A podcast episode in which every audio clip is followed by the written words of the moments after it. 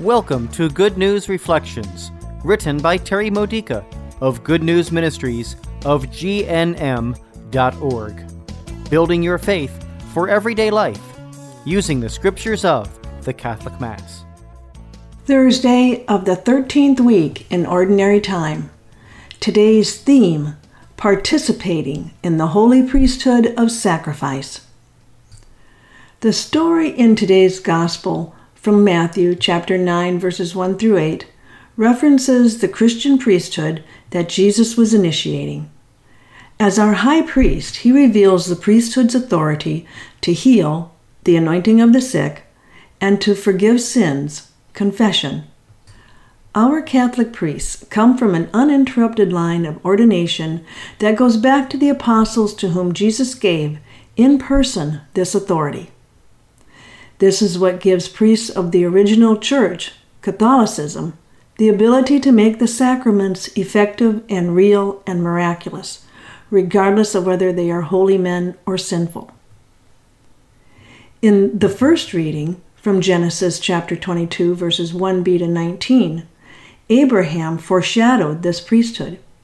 He offered a sacrifice as a gift to God in obedience to the calling he had been given by God. Although he didn't kill his son, the knife raised above his son showed a willingness to give up everything for the Lord, and this was the true sacrifice. When the priest at Mass raises the bread and wine, before it becomes Christ's body and blood, above the altar, he represents all of us who are willing to give up everything for God. This is why the bread and wine are brought to the altar by members of the congregation instead of from the back closet or sacristy. What are you willing to give up, and what are you clinging to that should be sacrificed for the sake of doing the work of God? Very often, God is only looking for our surrender, our willingness.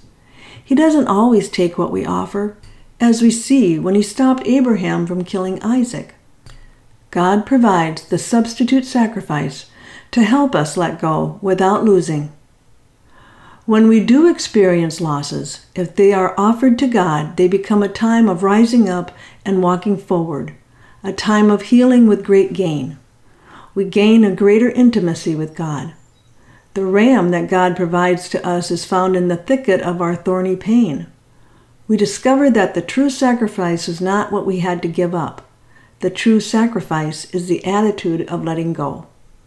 We gain much from this, because trying to hold on to anything that is not God Himself holds us back from receiving everything that God wants to give to us. Whenever the gifts of the altar are presented during Mass, we can mentally place our losses into the bread basket and the wine carafe. We can also put into it whatever we're afraid of losing, the material possessions that we hold tightly, and the bad attitudes that we don't want to change. The priest will offer these to God upon the altar by saying a prayer of sacrifice on our behalf. Prior to coming to Mass, we should always do an examination of conscience to identify our recent venial sins. During the penitential rite at the beginning of Mass, we should offer these sins to God and mentally place them on the altar. God blesses such sacrifices. He is very pleased with our willingness to let go. This has been a Good News Reflection by Good News Ministries of G N M dot org. For more faith builders or to learn more about this ministry, come visit our website. You'll find Good News Reflections available by email and text message, online retreats, prayer resources, and lots more to help you know the Father's love and grow closer to Christ, and be filled with the Holy Spirit. Visit G N M dot org today.